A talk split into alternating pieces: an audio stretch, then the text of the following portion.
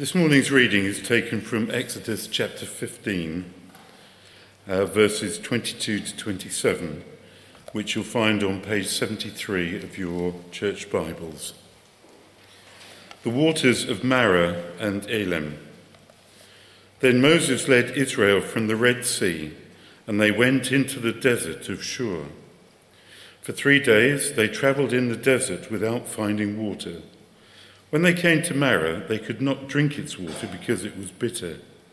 That is why the place is called Marah. So the people grumbled against Moses, saying, What are we to drink? Then Moses cried out to the Lord, and the Lord showed him a piece of wood. He threw it into the water, and the water became sweet. There the Lord made a decree and a law for them, and there he tested them.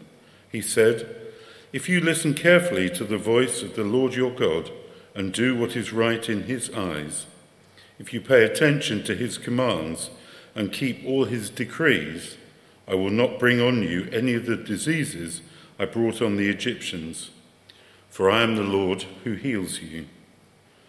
Then they came to Elim where there were twelve springs and seventy palm trees, and they camped there near the water. This is the word of the Lord. Hmm.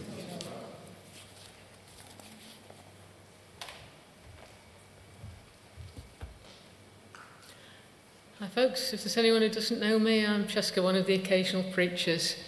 And I'd say that we're continuing our series in Moses, but we're not quite because we've been doing around Exodus 20, which is the giving of the commandments, and now for some reason we're rewinding to Exodus 15.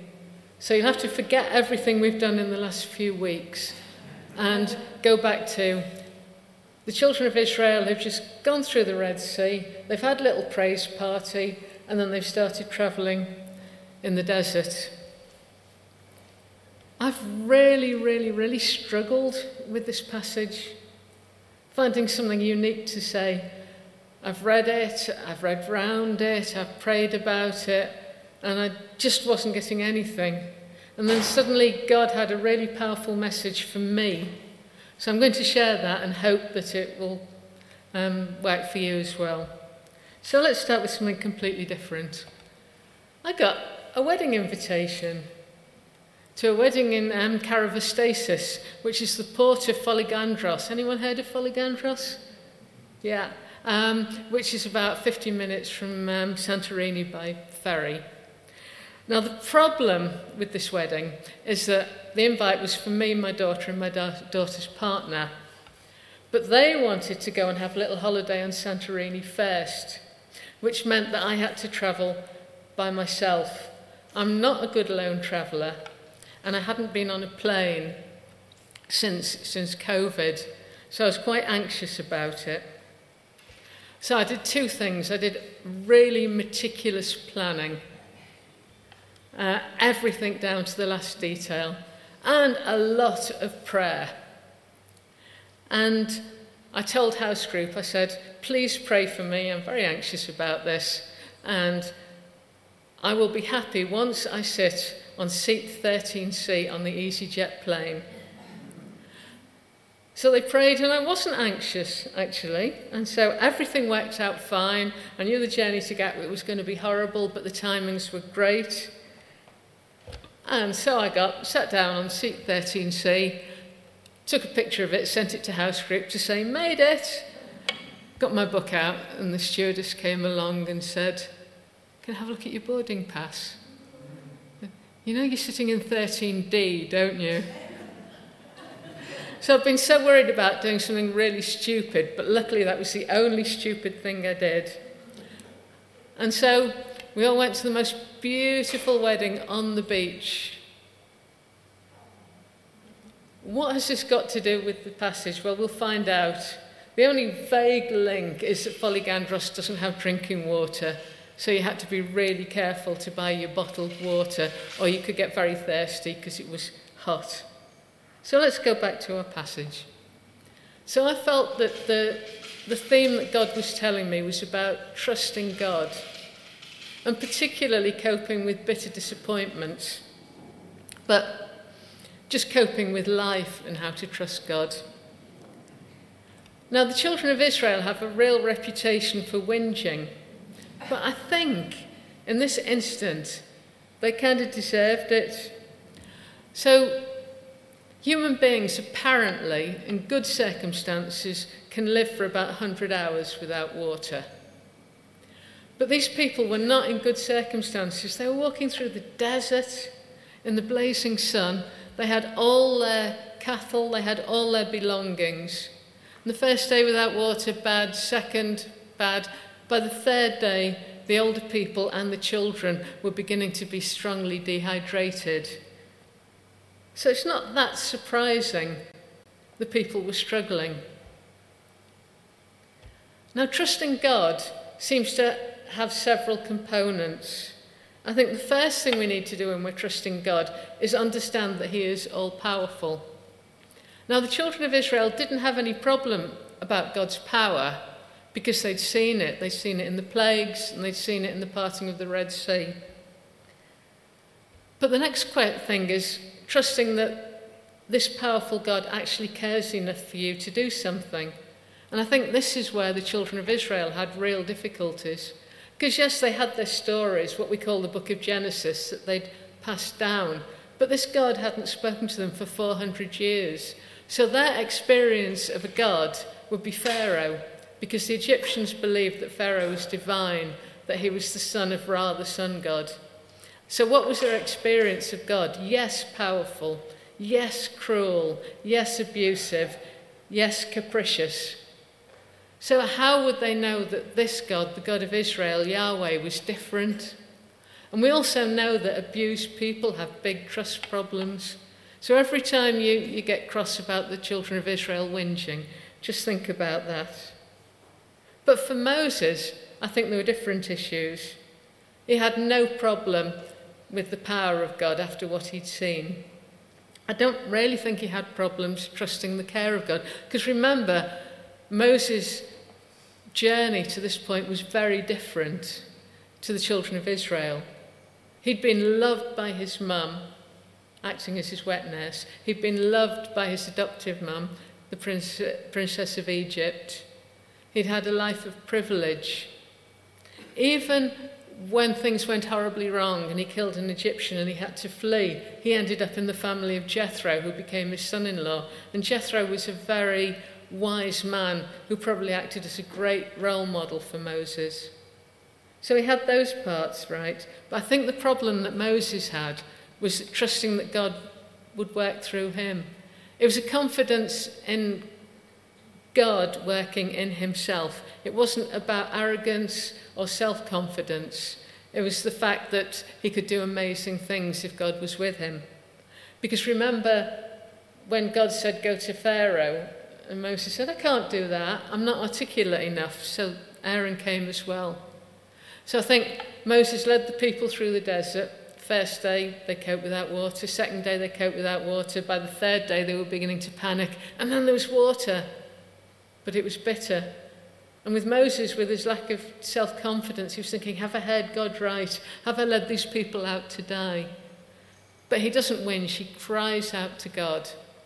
And God makes the water sweet.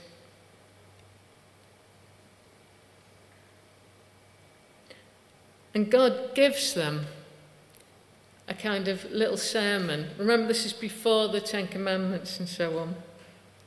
He says, If you listen carefully to your God, do what's right in his eyes, if you pay attention to his commands and keep all his decrees, I will not bring you any of the diseases I brought on the Egyptians, for I am the God who heals you. So, kind of what he's saying is, I'm not an abusive, capricious God. And the authority I have on you is not the sort that the Egyptians had, which was caused by whips but if you come and if you make yourself into my people, the people of God, I will be a kind and loving and healing God, which is what they needed to hear. So, what he was doing was he was giving them two things a relationship with him and a responsibility to be his people. And so they could walk on. And as they went through this really 40 year journey, to learn to trust God enough that they could enter the promised land. So, what's that story got to do with us living in, in Surrey in the 2023? It's a very different world, but we still have the same need to trust God, don't we? And things have not been easy. We've had our desert experience, we've had COVID, but we've come out of COVID and things have not seemed to get much better. We have war, we have the, the earth burning at the moment, we have the cost of living crisis, and we have the stuff that's gone wrong in our own church, and that the fact that the church is in decline in this country because all the people left during COVID and never came back. And then there's the stuff going on in our own lives, our individual things that cause problems. We need to learn to trust And I think we do have a problem with understanding how powerful God is because we haven't seen the plagues, we haven't seen the parting of the Red Sea, we just read about them. We're not generally seeing God doing miracles among us, which makes it more difficult. Sometimes we don't trust God to be caring enough. It's like, God, if you really cared, why are all these terrible things happening to me? And then we have the third thing, trusting that God's actually going to work through us. I think there's a sort of chronic lack of self esteem in people, isn't there? We say, but surely God can't use me. So we don't do anything and we don't build our trust. But Jesus has given us words very similar to the words that God gave about if we obey his commands. It's in John 14. It says, If you obey if you keep my commands, and will send you the Holy Spirit. And if you keep my commands, then I will come and live with you, and God will come and live with you. So it's the same thing. Jesus is promising us a relationship, and it's a much closer relationship than the Israelites had because they had to work through a mediator, Moses, but we can go straight into the presence of God.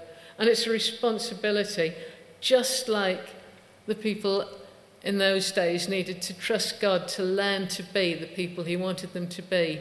So we have a responsibility to be the people God wants us to be, to be bringing His kingdom. So, what's that got to do with anything?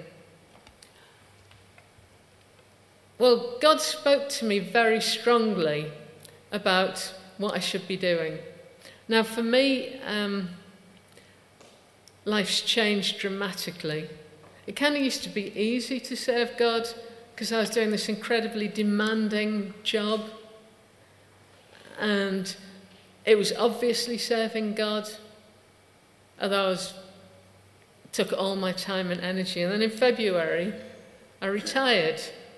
And suddenly, I've got all this time to do what I want, to visit friends, to go to weddings in Greece, and so on. And it's really understanding again how to serve God in those circumstances and how to trust God. And what God's been saying to me is trusting God, developing trust in God, is making use of every experience.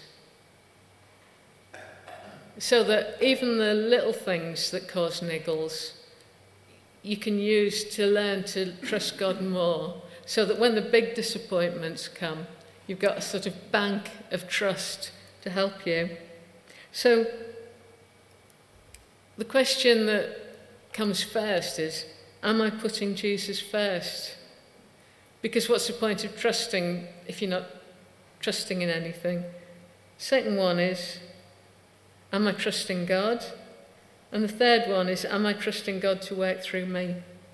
And when I look back on my Folegandros wedding experience, I have to think Am I putting God, Jesus first?